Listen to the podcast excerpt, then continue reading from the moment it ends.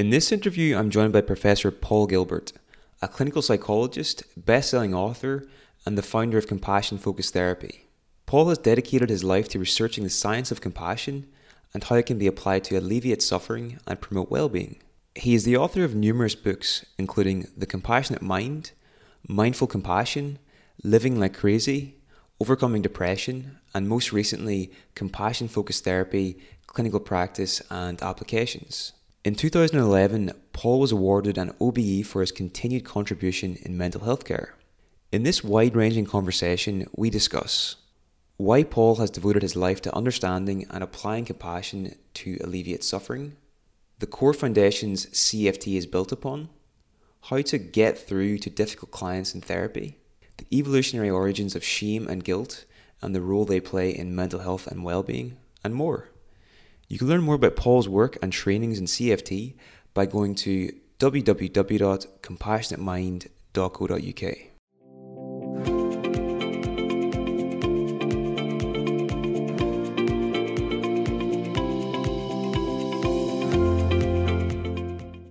Okay, Paul, welcome to the summit. Um, I think, you know, a question I'd like to start off by asking is you've spent the best part of your working life focused on um, applying or understanding and applying compassion to alleviate suffering in the world. And I'm just, you know, I, I want to understand why you've decided to focus so much of your time and energy on this. Uh, yeah, maybe could you start off by telling us why that's the case? Well, originally, uh, just to tell you the story background, which might be interesting, I uh, did my PhD in Edinburgh, which was doing a lot of studies on the pharmacology of depression, trying to come up with new drugs and everything. And uh, if you didn't talk neurochemistry, you didn't have any friends, right? So I learned quite a lot about neurochemistry, but the key thing was that um, arguing that a lot of the physiological changes that take place in depression in the brain could well be secondary to psychological and social processes. And so my first book was called uh, From Psychology to Brain State, Depression from Psychology to Brain State, which was really looking at the way in which physiological systems are changed by psychosocial processes. And of course, in 1975, Martin Seligman had come out with learned helplessness. There was also work on attachment disruption and changes in the brain and so forth. So I, I was really interested in that process because you'll see why that's important in a bit. And part of the um, evolutionary models of depression at the time was attachment theory. Attachment theory is very important. And then in 89, I wrote a book called Human Nature and Suffering, which was really all about motivational processing. And we looked at caregiving, the, the, the motive to caregive, the motive to care receive. We looked at the evolutionary functions of those basic motives, and we looked at processes of competitive behavior and so forth. But my original uh, research uh, program was very much on competitive behavior, uh, looking in terms of um, um, shame and self-criticism and uh, social comparisons and, uh, and so on. And uh, focusing very much that depressed people often feel inferior, they tend to behave submissively, and they're often quite self critical. So that was really that process. And I was trained in psychodynamic therapy, but also originally in cognitive therapy, Tim Beck's cognitive therapy, which I think is, is still you know terrific. Um, but I was very interested in motivational processes. And although we're often seen as a third wave cognitive behavior therapy, we're not really that. We've never been that. We certainly use a lot of CBT uh, and other approaches, but we've always been a motivational process because motives really organize your mind. I mean, you know, if you think about going out tonight and you're going to meet your lover, or you're going to meet, um, you know, go for a job interview, or you're going to meet friends to plan a holiday, or you're going to go and talk to somebody you've got going to have an argument with. All of those things will have a very major impact on your brain states. So we were interested, to cut a long story short, about how do you help people who are trapped in this competitive system where they are feeling very self-critical and high shame prone and withdrawing and submissive could we switch them into a different motivational system and the motivational system we were very interested in, of course, was caring behavior because caring behavior evolved through attachment. Uh, well, that's one of the, I mean, there are many avenues of caring behavior, but one of them was attachment. And attachment evolved to be a threat regulator, such that, you know, that when the child was threatened, they'd return to the parent and the parent would come down. uh, to create a secure base and safe haven. So we have a, a, an evolved motivational system that's really important for a sense of connectedness and a sense of threat regulation. And uh, if people can't use it or can't tap into that, uh, they're going to be struggling. So that was the beginning, really. And uh, then that led on to sort of beginning to notice what happened within the therapies. That was sort of the, the background of the science, really, the understanding of evolutionary systems, how evolutionary systems organize your brain, what happens if you get trapped in one of them, particularly the competitive system, and how can you switch people into a caring, attachment-based system, which would reorganize your brain and your body and all that. The other way in which we got into it was that we were using a lot of cognitive therapy because cognitive therapy as an intervention, not so much as a model of the mind, but as an intervention uh, is terrific. Um, so people would have a lot of negative thoughts about, you know, the self, the world, and the future, as Tim Beck would say. And they could stand back and come up with alternative thoughts, like, you know, I feel I'm a failure and I haven't really achieved anything. And they could take a more balanced perspective and think, well, actually, no, I have, and I'm not really a failure. That's a label. There are some things I've been good at, some things I haven't been so good at. They could do all that, but they would still say, yeah, but you know what? I know I'm not a failure really, but I still feel like I'm a failure. So there was a mismatch between what they were thinking, what they were feeling. And that had been identified, you know, years and years ago, really, for a long time. And the, the, the solution in CBT was just get more evidence, do more behavioral experiments and so on.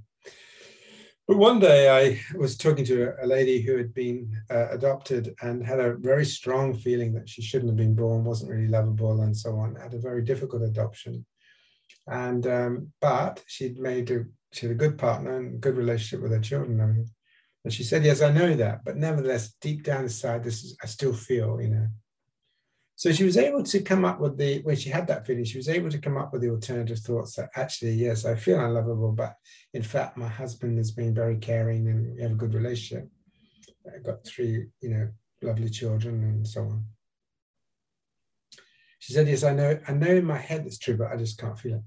So I asked her, how, so when you start to stand back and you look at the reality of your life, that you do have a good relationship and so on with children and your husband, you've held down a job, you've got friends and so on.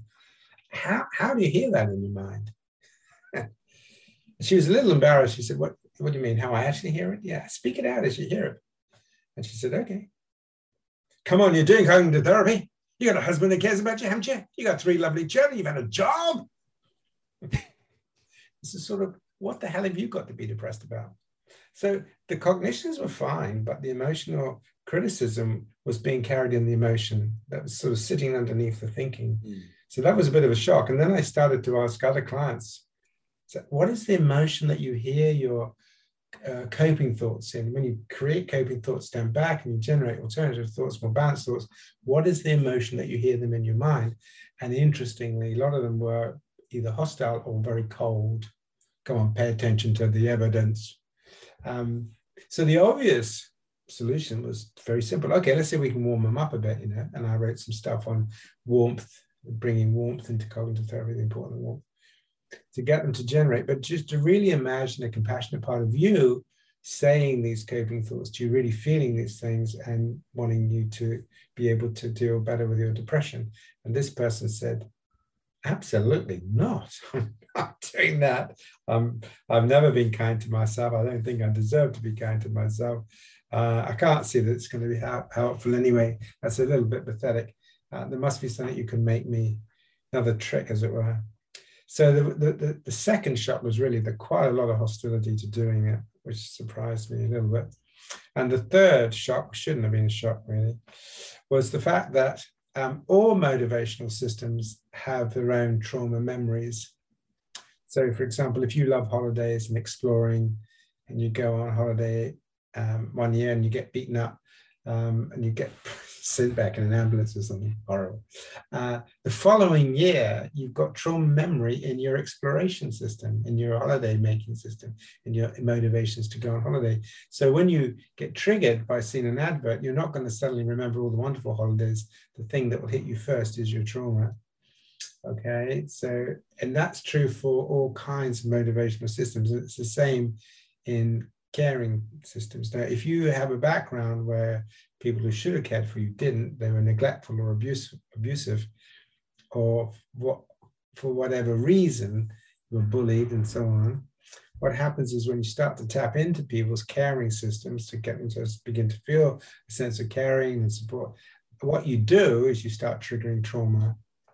And uh, so that was a third shock, really. And so we discovered that you have to uh, clean up, as it were, detoxify the caring system in order for them to begin to able to use the caring system. So compassion focused therapy was really the whole process by which you help people understand the importance of caring motivation for brain organization and emotion regulation, the ability to be uh, empathic and sensitive and understanding of your distress with a genuine desire to be helpful to yourself, basically, to help clients understand that. And then, but actually then take the toxicity out of the caring system, out of the memories of being hurt or whatever. So that's it. The, there's the sort of evolutionary side to it. These motivational systems are crucial to how your brain is organized. And then the recognition that a lot of our clients, they can't use the caring system because it's toxic to them. Um, they don't trust it and so on and so on. That's really interesting. I have to ask, you know, you've mentioned there about sort of detoxifying the caring system. What are the most effective ways that you know a therapist can do that?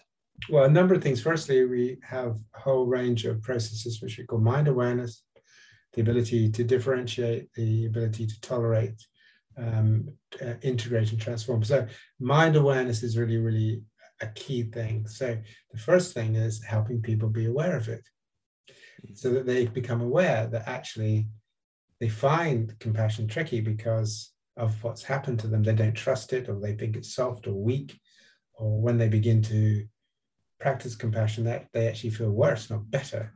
So when they begin to understand what's happening and why it's happening, that is the first step. Okay, because then you can begin to say, okay, so what we have to do is to begin to detoxify your system, and that's working with trauma. Like if you had been had a car crash or you've been got beaten up on holiday, in order to get you driving again or to get you enjoying holidays, you'd have to gradually desensitize and work through that. So it's the same with the, the client. So once the client has said, okay, yeah, I can see that. So then we start, okay, so let's see how we can begin to do that for you.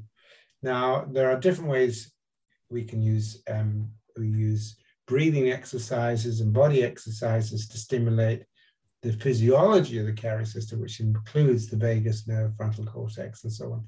So there are lots of physiological um, trainings we can do in terms of postures and movement and, um, as I say, breathing and so forth. And Steve Porges has written quite a lot about this in his polyvagal approach. Then there's a lot, awful lot we can do in terms of practicing imagery. Okay, imagining a compassionate other who was compassionate to you and working through the feelings that arise when they do that. Um, then there's um, uh, practicing safe place, because that's often an issue. So practicing the feelings of safeness. And what's important in safeness is also the ability to play, because another thing that these clients struggle with is play. So uh, one of the things we do, compassionate things we do, is to help people think about the importance of play, to do things simply for the joy of doing them, which for some of these clients, that's a very strange thing to be doing. Um, so play is important because it opens, you know, gives you a secure base, uh, brings joy, all those things. So you've got imagery of the other, creating compassionate imagery and practice relating to them, dialoguing with the, your compassionate image. Now, imagery really is it's designed to stimulate physiological systems, and there's nothing strange about this. I mean, if you're very hungry and you see a meal that will stimulate your stomach acids, but equally, it could just you, you might not have any money, or you might not actually see it. You might just fantasize a meal, and that will do the same thing. The same, obviously, example we use with our clients is sexual imagery. If you create images, what happens in your body, what happens if nothing happens in your body, then the image isn't any use, is it really? So we're not going to be teaching you compassion imagery. We're going to teach you uh, uh, sexual imagery. We're going to teach you compassion imagery, but it's exactly the same principle that because these are archetypal, they're evolved systems that respond to signals. When you send the signal into the system, just like the sexual system is evolved system, you send a signal into the sexual system and it will flood you with hormones and arousal. Same with the compassion system, the care system, send the signal in, And provided there's no, it doesn't trigger a trauma, you'll start to stimulate physiological systems. And we know this because there's been quite a lot of studies now looking at what happens to people when they practice compassion imagery and so on, get changes in the brain, change in the vagus nerve. So you get that system going. So that's that's a very important process to get the physiological um, infrastructure of the caring system going.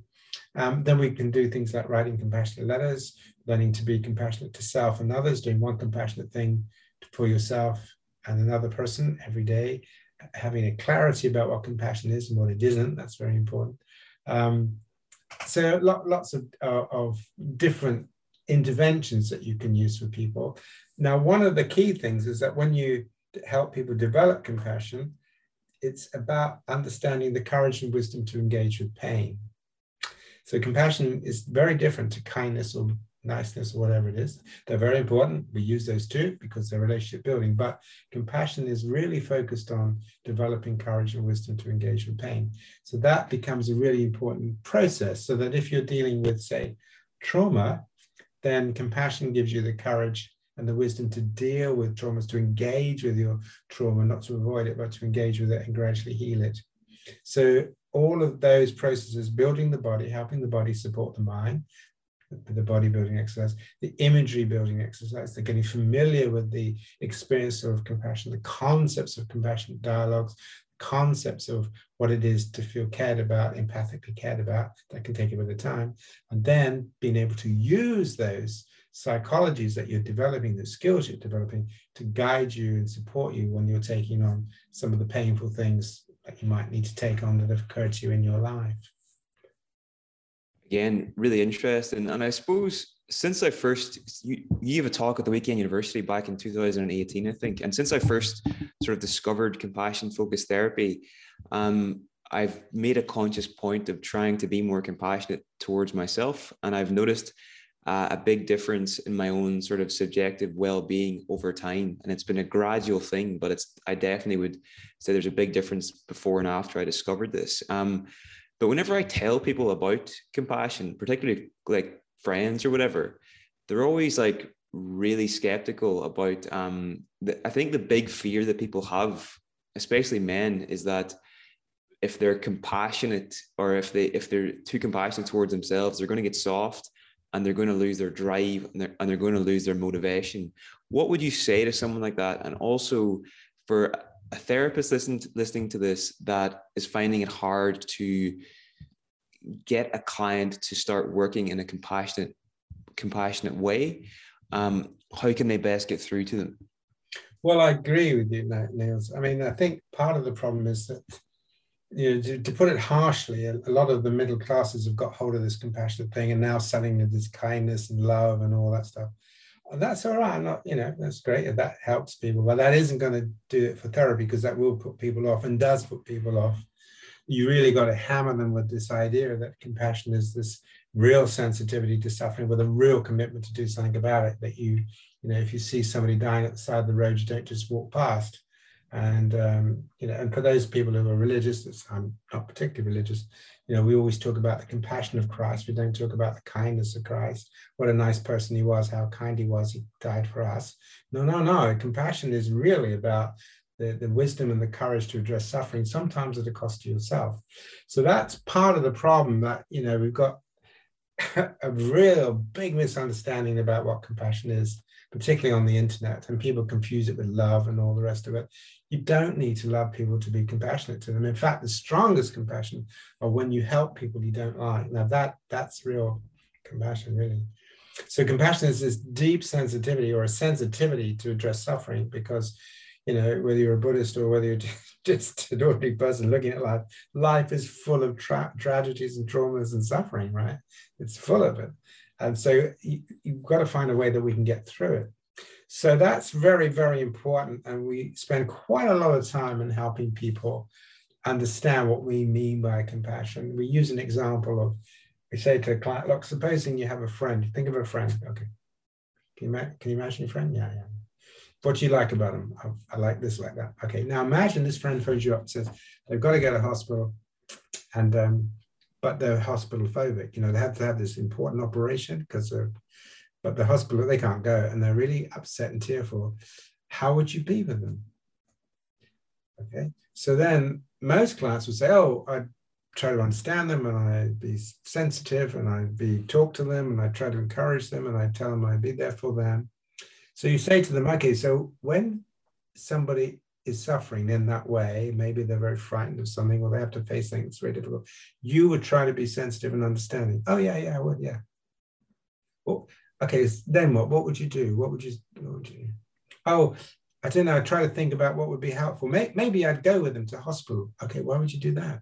Well, when you're frightened, if you've got somebody with you that sort of helps you, it maybe holds your hand, it helps you, doesn't it? Yeah, it doesn't. And they say, you have intuitive wisdom.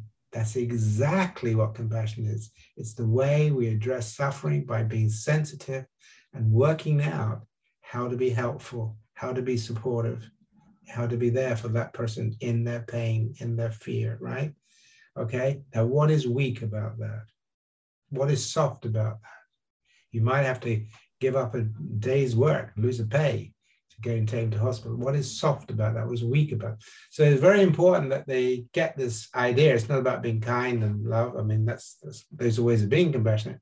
And then to the guys, you can say, well, what does it take for a firefighter to go into a burning house, right?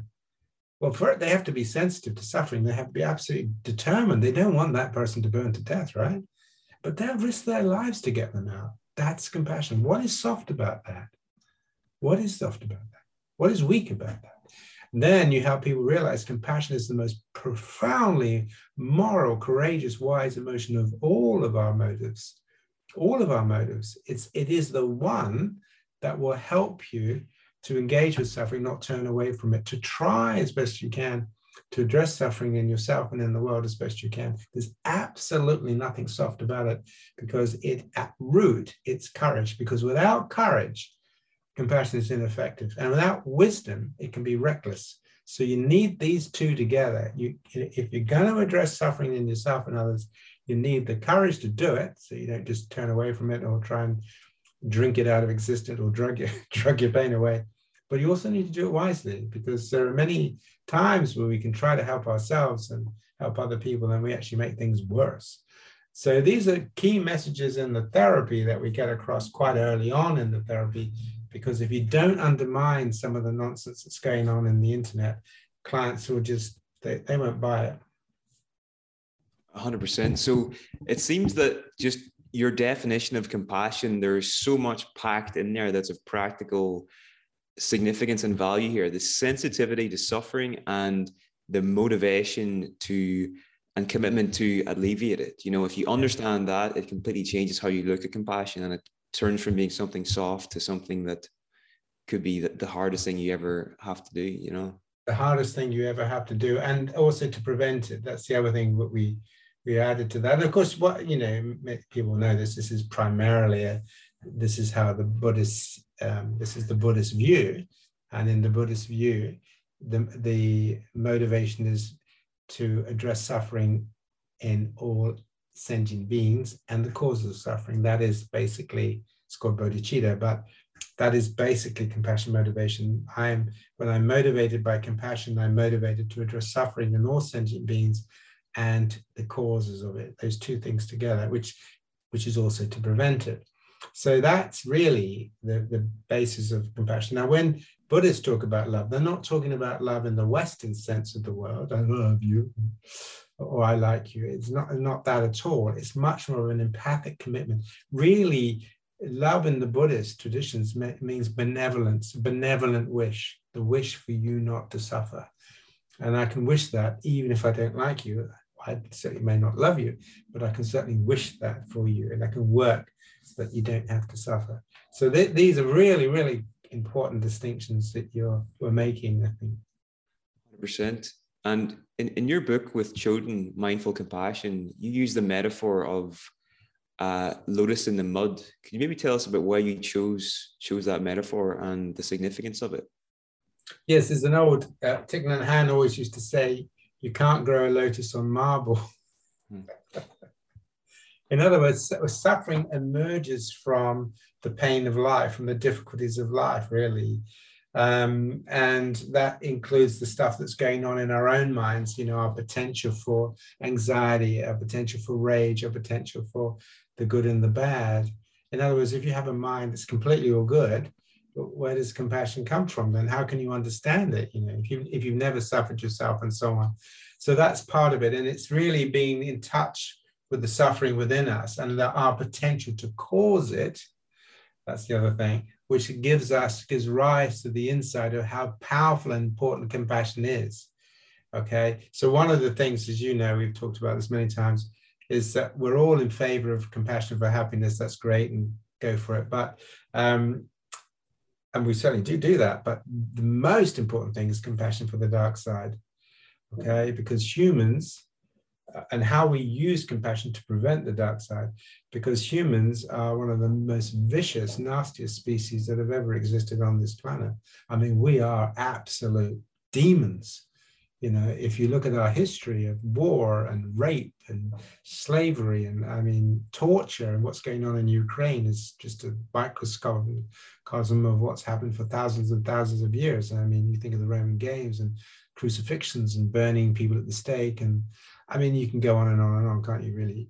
So there is something seriously problematic with the human mind but compassion can stand against that. Compassion can help us begin to understand why we are like that and what it is we need to do in order to create social and political contexts that don't bring those uh, dark sides out of us. You know, it's, it's, a Star Wars thing, isn't it? You know, beware the power of the dark side. Um, and we're beginning to understand what it is that stimulates dark side psychology. it's nearly always to do with two things, you know, the sense of threat and the sense of needing control and to be powerful, you know, make me great or whatever. Um, uh, when people got that sense of entitlement and specialness, they can treat others like objects for their own amusement or gratification, then you've got trouble. and uh, unfortunately, neoliberalism does that in spades. We, we, we are living in a society which is um, constantly pushing uh, pushing the need for individuals to compete against each other, and it's a disaster. Hundred percent, hundred percent. So there's a few things I I'm curious to ask. Um, so I'll ask them at once in case I forget. So the first one is, we talked there about you know there's a there's no doubt that human beings there's a dark side to our nature. You know, yeah. there's absolutely no doubt about that. Um, and it seems that what you're getting at is that if we shift to a compassionate way of being in the world, that that becomes our primary motivation system, and the dark side then isn't given expression, I suppose. Um, but th- I'm just curious. You know, we have things like sports, and we have, you know, you have games that involve a bit of uh, violence, I suppose. Um, and do you think there's any case that can be made for having an outlet for that that side of our nature? Or do you think we should just completely ignore the dark side? That that's the first question. And the second question is what we talked there we live in a very neoliberal culture where we're super competitive and we're constantly you know tr- we're constantly driving for success and striving for you know making more money and all these different things how different would our world actually look? Have you thought of this? How different would our world look if compassion was the central value and it was being taught to children in in schools from a young age? Very different. Look, it's not. I mean, I think it's a wonderful question because it's not complicated, right? I mean, the, thing is, after the Second World War, okay, we had a compassion orientation we wanted to build. We wanted to rebuild our communities. I mean, America had the New Deal, and then they had the Marshall Plan to rebuild Germany. I mean, it was partly business. Obviously, they needed, or it wasn't totally um, compassion orientated by any means, but they realized a number of things. Don't humiliate an enemy. Make sure they're built up. Make sure they don't have envy and so on. Don't do what we did in, in 1922 and and really hammer Germany and so on and so on. So that that we we kind of know these things. Uh, and in the UK, we built a national health service, which became the envy of the world. We had no money.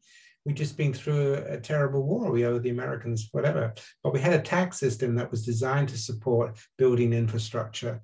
And this was really a dream to make everything a fairer, better society. And that was doing okay. The 60s began to introduce, and it was my generation, let it all hang out. And it's what I want to do. And I should be free to do whatever I want to do, regardless of being responsible. I mean, we had the peace movements and all the rest of it, but there was an awful lot, awful lot of, of pretty narcissistic stuff there as well. And then, of course, uh, as we go into the 80s, we had the big neoliberal uh, process of backlash against taxation with Reagan and Thatcher, who, in my view, did a terrific amount of damage to um, social sentiment. So, and we've really never recovered from it. So taxes came right down, and, and um, the idea of, uh, uh, of redistributing wealth from the high to the low um, really has got lost. And now we live in a world with gross inequalities, gross inequalities as well. Nobody seems to be able to do anything about it. Everybody seems to shy away from the obvious process of wealth free um, organization. But it doesn't have to be massive. I mean, it has to be a little bit. I mean, it's it's ridiculous that people earn billions of pounds with somebody, you know, football players, you know, fifty thousand pound a week or whatever it is.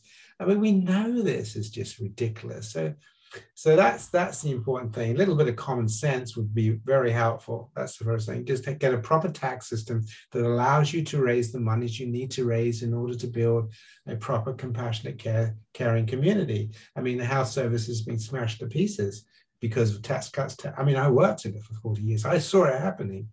You know, year after year after year, cut, cut, cut, cut. You can't sustain that, right? And that, that's a betrayal of the basic principles of the 50s or the post-war generation who fought uh, Nazi and fascism, absolute betrayal of those dreams that people had after the war.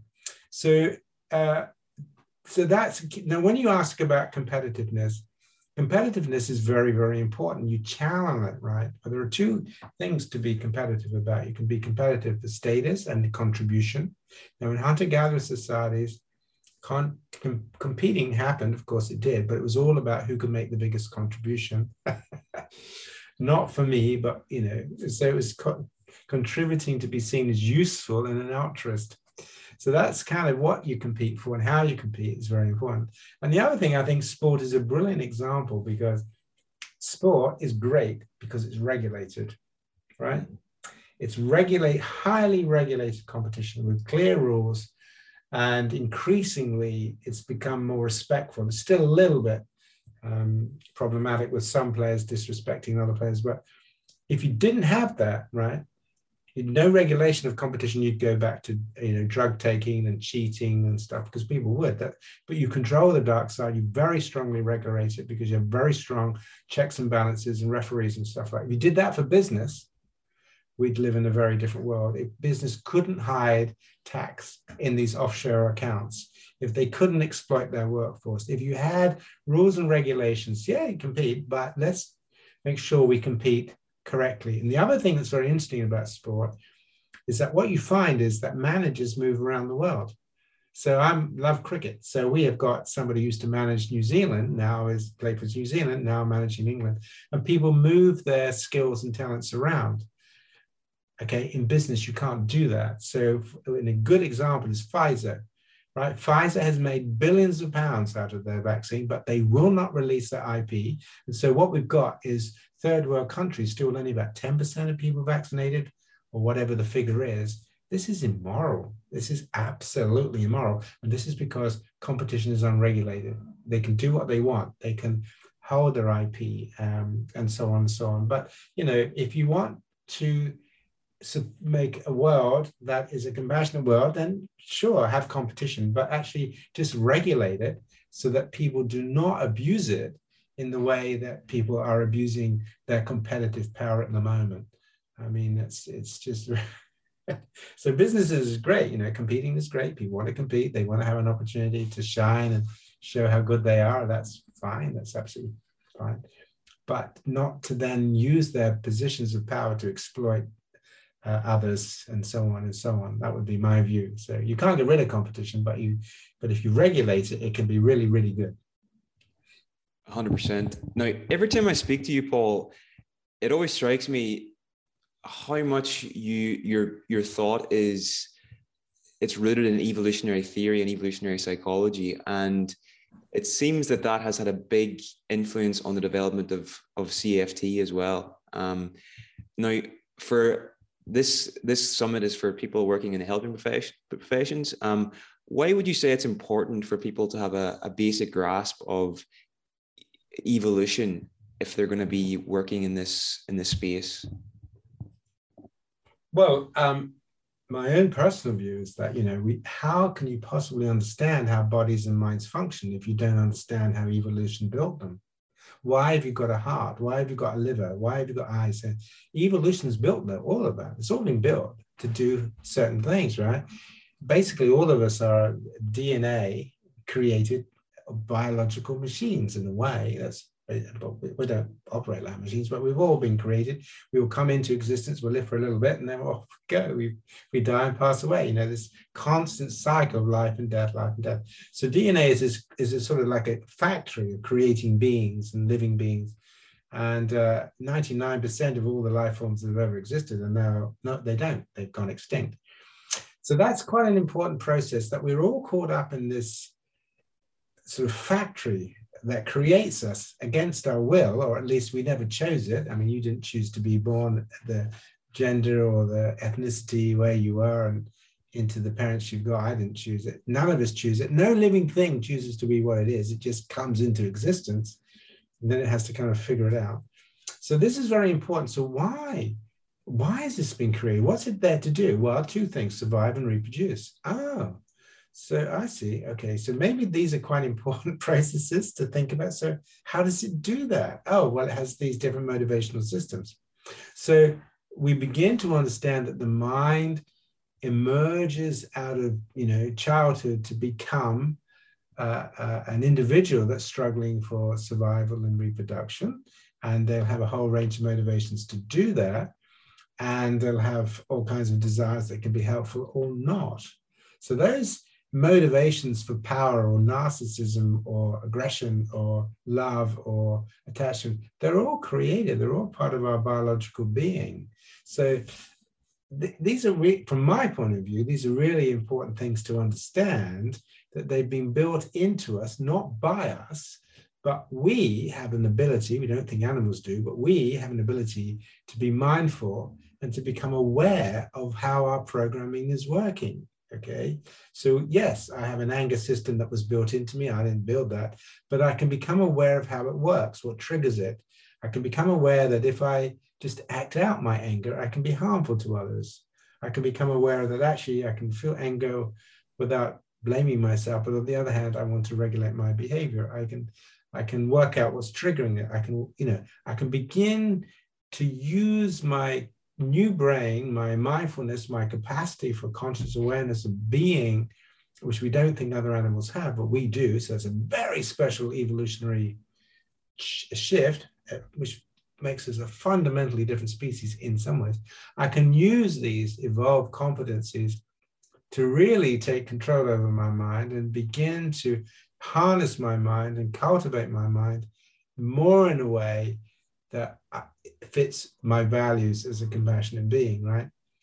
Because otherwise, you know, your mind is a bit like a garden. If you don't do anything to it, it will grow and it will change according to the forces and the factors that are working upon it, you know.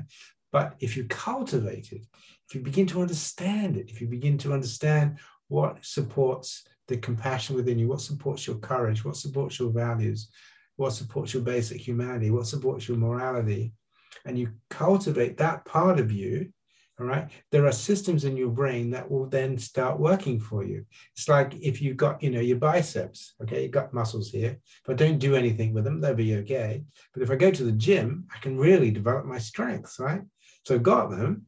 Uh, and if I do these exercises, I can become quite strong. So it's the same with compassion.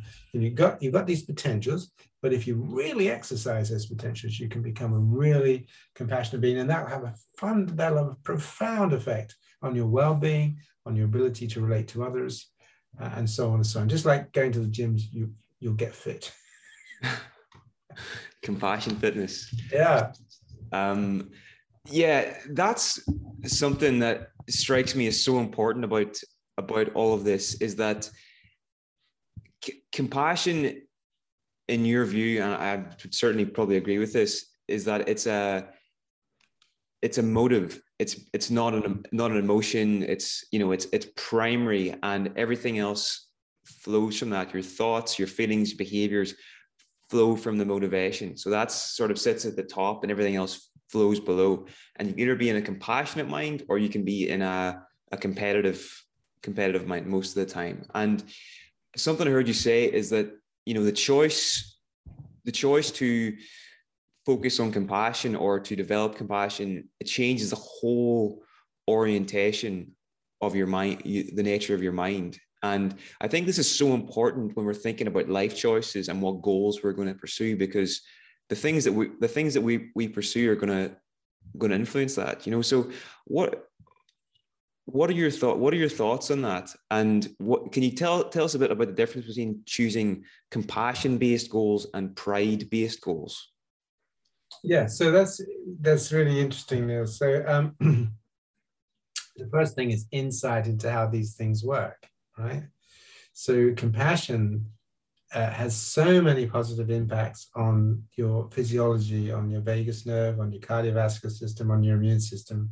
So many positive things that are good for you and for building relationships and, and so on and so on. So, you know, there are very few downsides to compassion. You know, people say, oh, can you be too compassionate? No, you can be unwisely compassionate. Yeah, you can. You can be. You know, if I jump into a fast flowing river to save somebody that might look compassionate but not if i can't swim right? So that would be that wouldn't be too much compassion. It would be not stupid compassion. So you can get that. That's true. So the, the key thing then is understanding so what what what is it? It's these values to address suffering and and to prevent it wherever you can root out the causes of suffering. So that's important. Now pride is much more to do with how you feel you're doing in terms of your goals, whether you're succeeding or you're not. So when you're doing well, you can have pride, but you can also have pride in how you deal with failing. So pride, you know, I'm proud of myself because I really picked myself up after that and I got going against it. So pride is really about a positive, having the positive feelings about what you're doing. Now, I once heard the Dalai Lama said that we can make a distinction between pride and confidence.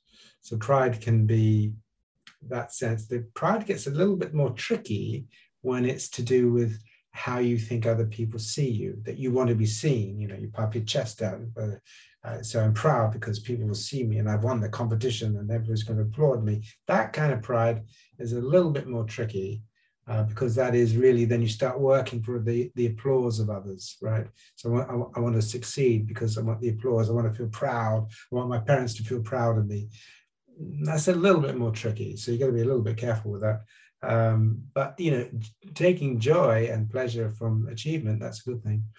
Um, and also the point about confidence, the ability to be able to have confidence in your ability not only to succeed, but to deal with failure.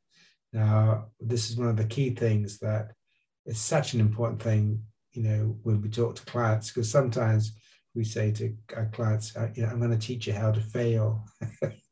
So what? I don't want to learn how to fail. Uh, yes, you do.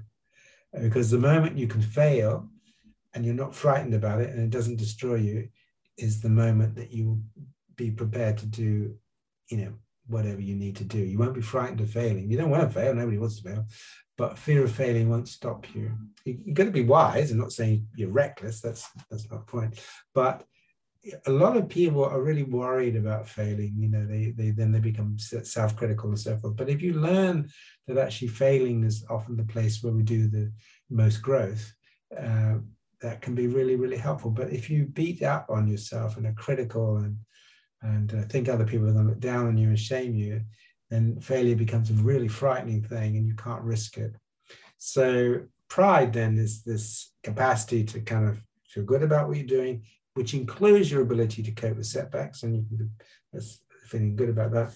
And that's linked to confidence. Whereas social pride is more to do with wanting to be esteemed in the eyes of others. And that's okay. We all want it. I like it as well. But you've got to be a little bit careful that it doesn't become a bit of a drug and you then you have to work for it. You have to have it. 100%. 100%. Um, So, just going back there to what you said about failure, and you have to have the ability to feel.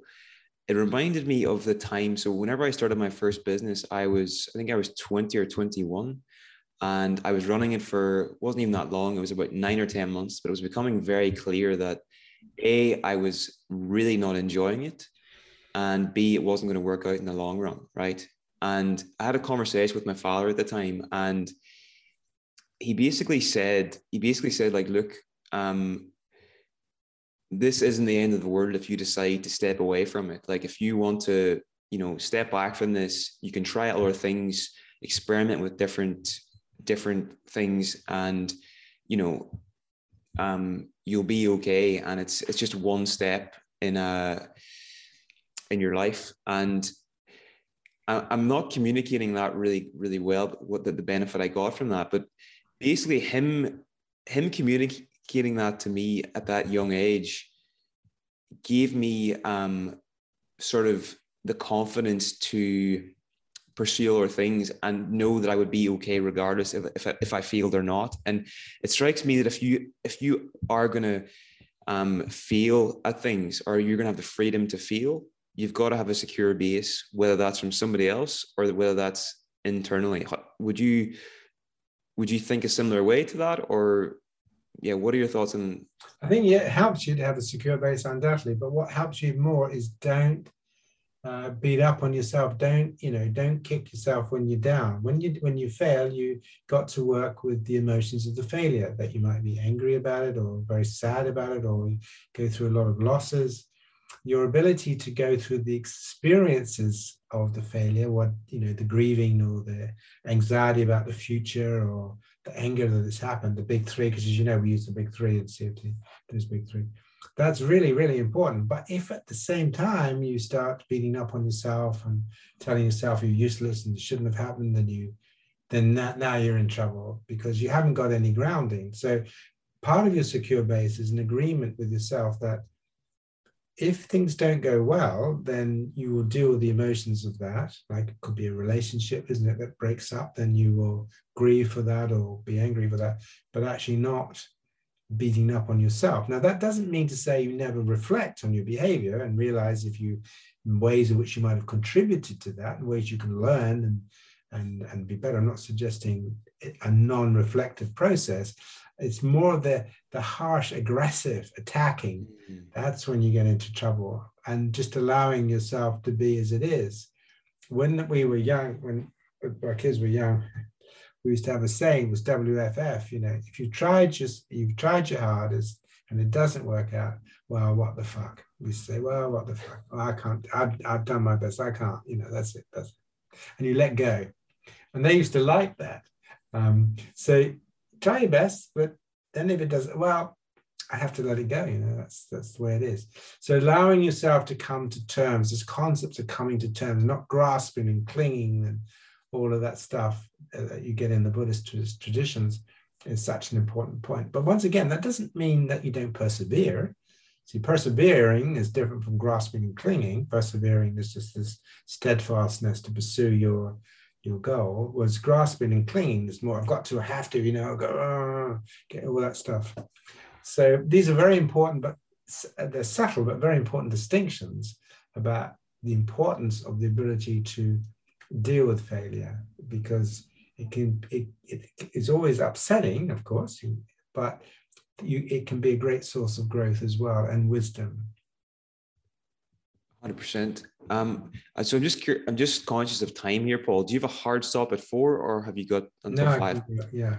Okay, cool. Um, so two other questions I want to ask were about um shame. So you've done a lot of research into shame and self criticism and that, and we spoke to uh Lou Cozolino. I'm not sure if you're familiar familiar with his work. He's got a yeah. theory on on core shame and from what I understand, he was basically saying that that would have been adaptive in our evolutionary past from the group's point of view. And I'm just curious about what your thoughts on on uh, why that might have evolved in humans and the, the self criticism as well. Yeah, well, that's great. I mean, uh, he, he's done some brilliant stuff on the um, neuroscience and psychotherapy and uh, attachment relationships. I mean, he does terrific stuff.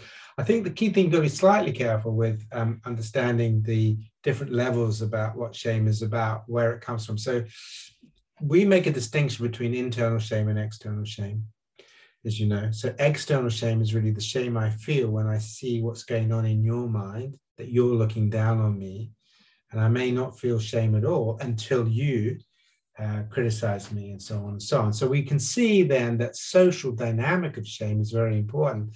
For example, how people have been shamed for their sexuality in years gone by, and what a tough fight LGBT people have had to kind of just own their own sexuality because, you know, 100 years ago or whatever, and in some religious communities, those sexualities are highly shamed. So that's external shame. And what happens is then people kind of bend around that, then they can become ashamed themselves of their own sexual feelings because they've internalized that. So that, that we need to see that that is a process by which shame can enforce conformity because people become frightened of rejection and so forth. Now, whether you want to see that as a positive thing or not, I'm not sure. I, I think there are problems with that view. Um, the other point is that in animals, when they're threatened by a, a, dominant, they have to show submissive behavior. And if they don't, they get they can get injured and even killed. There's some really interesting stuff by um, Hyten some years ago, tracking baboons and looking at young adolescents as they came into their sort of adolescence, started to push for authority if they didn't pay attention to who was really the boss, they did get killed. They got quite badly injured because they, they challenged the dominant and then the dominant. So submissive behavior is incredibly important. Now, what submissive behavior does is it makes you show exact or very similar behaviors to shame. So you put your head down, you don't do eye gaze because eye gaze is a threat, right? You put your head down, you try and make yourself smaller, you cover your face. All of these suggest that the uh, archetypal origin of shame is in submissive behavior, where you perceive the other as un- offering some kind of attack to you, some whatever. And that's why the first part of what I was talking about is so important. So we've inherited that part of ourselves to be wary of doing things that could invite attack from others uh, from our primate history. And for sure, uh, submissive behavior for many animals saves their lives. If they don't submit, they get severely injured. Knowing your place, right? Don't get too explorative. Don't get too confident if you're in a submissive position. So shame really tracks that evolutionary process of being sensitive to how you are being perceived and whether you are worthy of attack and rejection or not. Now, you could say, oh, well, that's useful then. Well, it might be, but it really depends on the group. Uh, because um, supposing you want to stand against um, the conformity of the group, maybe you're in the Aztec communities and you want to say, I don't, you know, I'm an Aztec and we sacrifice our children, but I don't think we should be doing that. okay, if you get shamed, then you end up on the altar yourself, right? People have stood up against um, slavery and have been absolutely slated. You think about how women had to fight for, you know, the right to vote, the, the, the suffragettes. They were absolutely slated. You know, women claiming their sexuality, they, they should be allowed to enjoy whatever sexual feelings they like. Slated, right? So shame, mm, I'm not sure about shame. I think shame can also be used in a very bad way, and it forces conformity to behaviors that are pretty bad um, because people do not want to be shamed. They do not want to stand against the thing. Um, so shaming individuals is often a means of controlling them, and that I would see that as a problem. Um, sometimes you, you, people want to shame companies for immoral behavior or whatever, um, and that can bring them into line. But the idea of using shame to regulate behavior, I think you've got to be careful with that. I mean, yes, I can see it, uh, the most important emotion in our uh, system is guilt, because guilt is, is, focused on one thing only, which is causing harm. All right, that you do want. So when we're working in the prisons, for example, we're often wanting to not work in the shame dimension, but we are wanting to work in the guilt dimension, so people can start to take responsibility for having caused harm and guilt is associated with very different emotions. Guilt is associated with feelings of remorse, and sadness and desires to repair, where shame is associated with hiding and fear and closing down. That's not that's not very helpful. So um, guilt is an incredibly important social process that we can be sensitive to the pain we cause others and sometimes ourselves and want to make amends for that. Uh, that's really important. But uh, shame, in my view, is tricky. So you've got to be careful with it because a lot of people in our hospitals and our prisons are riddled with it, and it's not a good thing. That uh, it seems to me it's so important to make a very sharp distinction between those two things. And in yeah. my in my mind, before this conversation, they sort of come in one bundle together, but they're two very very different things. You know. Um, just a couple more questions.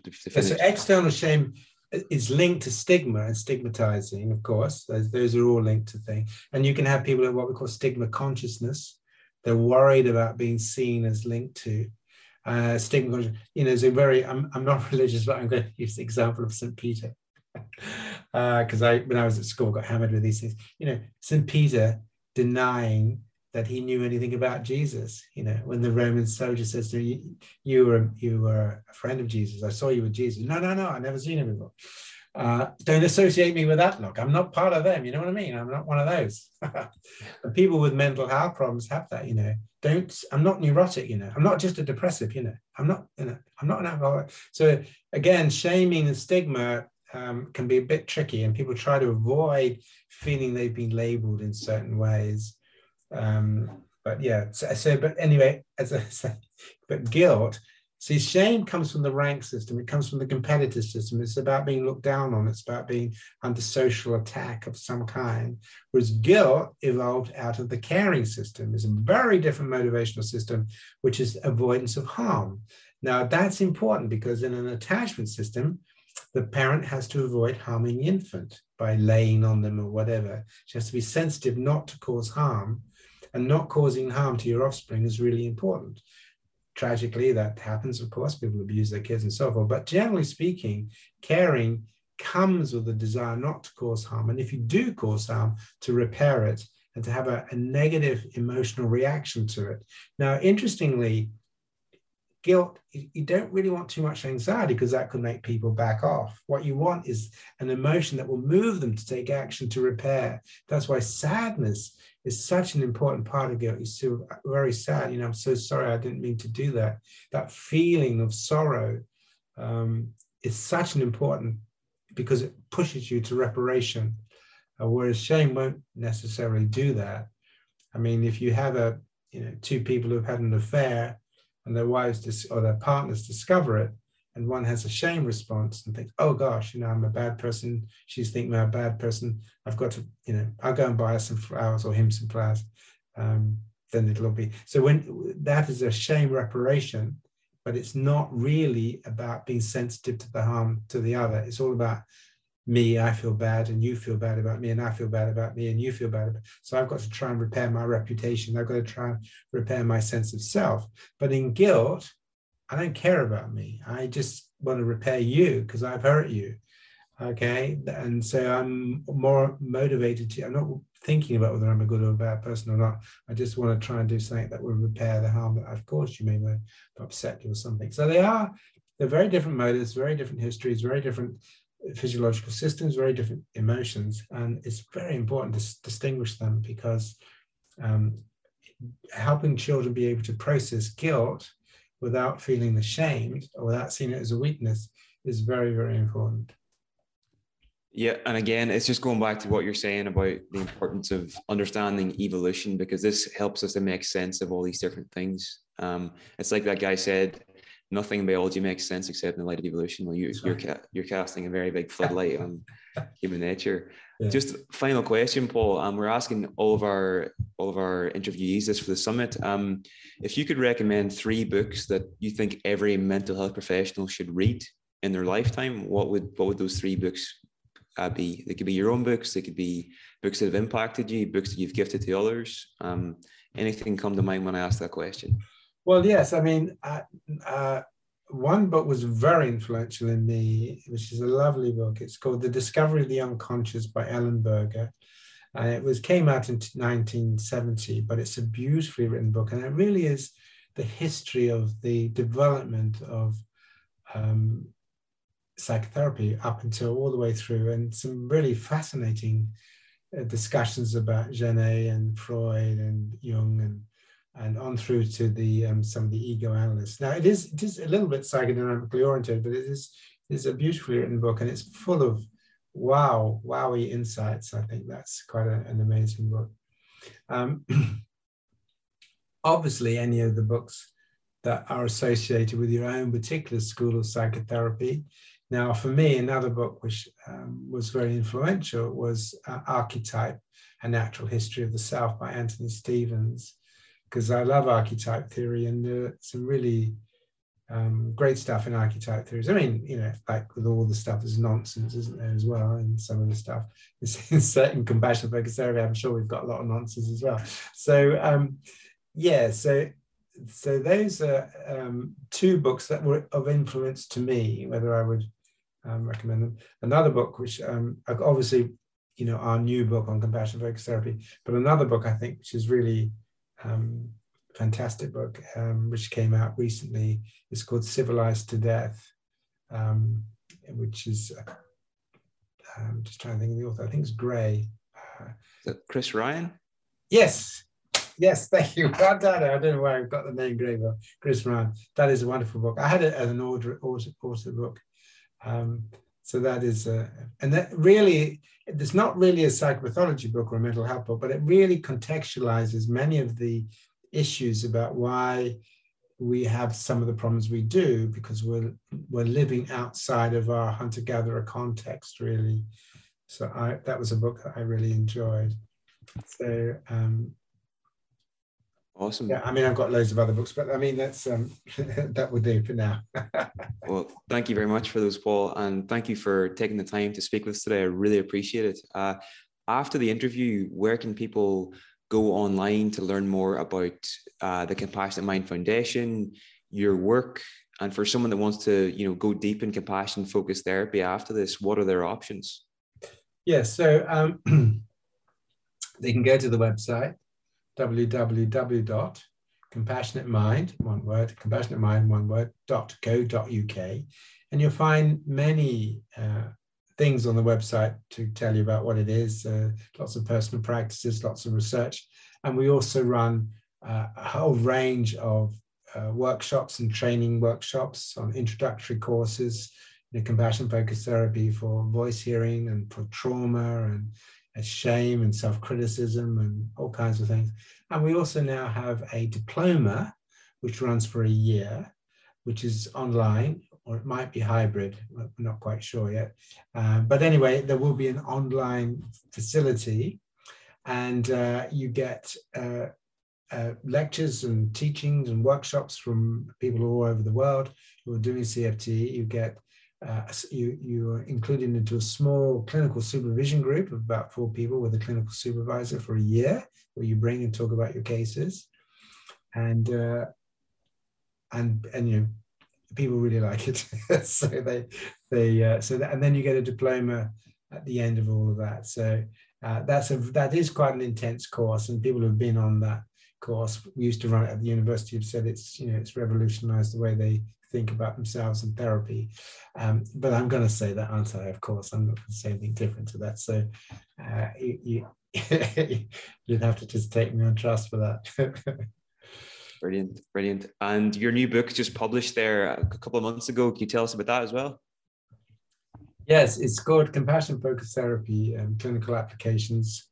Uh, it took it's quite a big book. Um, so I wrote the first uh, third of it, going into a lot of the um, evidence uh, for this way of thinking. Um, and then there's, uh, I think, 15 chapters, yeah, 15 chapters, uh, with notable people from around the world writing about, um, you know, um, CFT for in groups, CFT for trauma, CFT for anger, CFT for anxiety, you know, CFT for emotion regulation, lots of different applications of CFT. But CFT is really basically CFT is if you can get a motivational system the caring system with its vagus and frontal cortex working, and you then use that to do your therapy, we find that the therapy works a lot better. so the, the therapy techniques you're using work better. For example, supposing you're working with somebody who's agoraphobic, right? Can you imagine if when they start exposing themselves, they have a process in their mind that's constantly encouraging and supportive and validating their difficulties you know, look, it's understandable why you're feeling the way you are. You know, you had a brain that was built that way. It's not your fault, but you're doing great. Take a step at a time. Look how well you're doing. And using that voice tone, that really friendly voice tone. Okay. And imagine somebody smiling with you, encouraging you, encouraging you, encouraging. You. We find that when you do that, um, people can actually tolerate uh, a lot more pain and suffering and uh, they, they heal it much quicker. Brilliant. Brilliant. Um, well, we've barely we data. We need the data, of course, we do. And people say, "Where's your data?" Well, actually, we we've got a big meta-analysis coming that's been done, and it looks really nice. But you know, like all therapies, there's room for improvement. And the other thing is to say is compassion-focused therapy. So there are many, many, many, many techniques, if I can use that word, in cognitive therapy and emotion-focused therapy and ACT, wonderful things, right? They're great, right? So we need to learn from each other. We need to learn that we don't all have the, the full library of techniques. Of course, we don't. But what we suggest is that if you can get that motivational system, the caring system, that, that one that really stimulates that deep desire to, to address suffering and see change, if you can get that going, that really helps you with your techniques. Whereas if you're getting a push or kind of, I've got to do this or I'm stupid, or if you've got that, that makes it more difficult. 100%. So it's a foundational principle that is pl- applicable to all forms of psychotherapy. Yeah, yeah, yeah, yeah.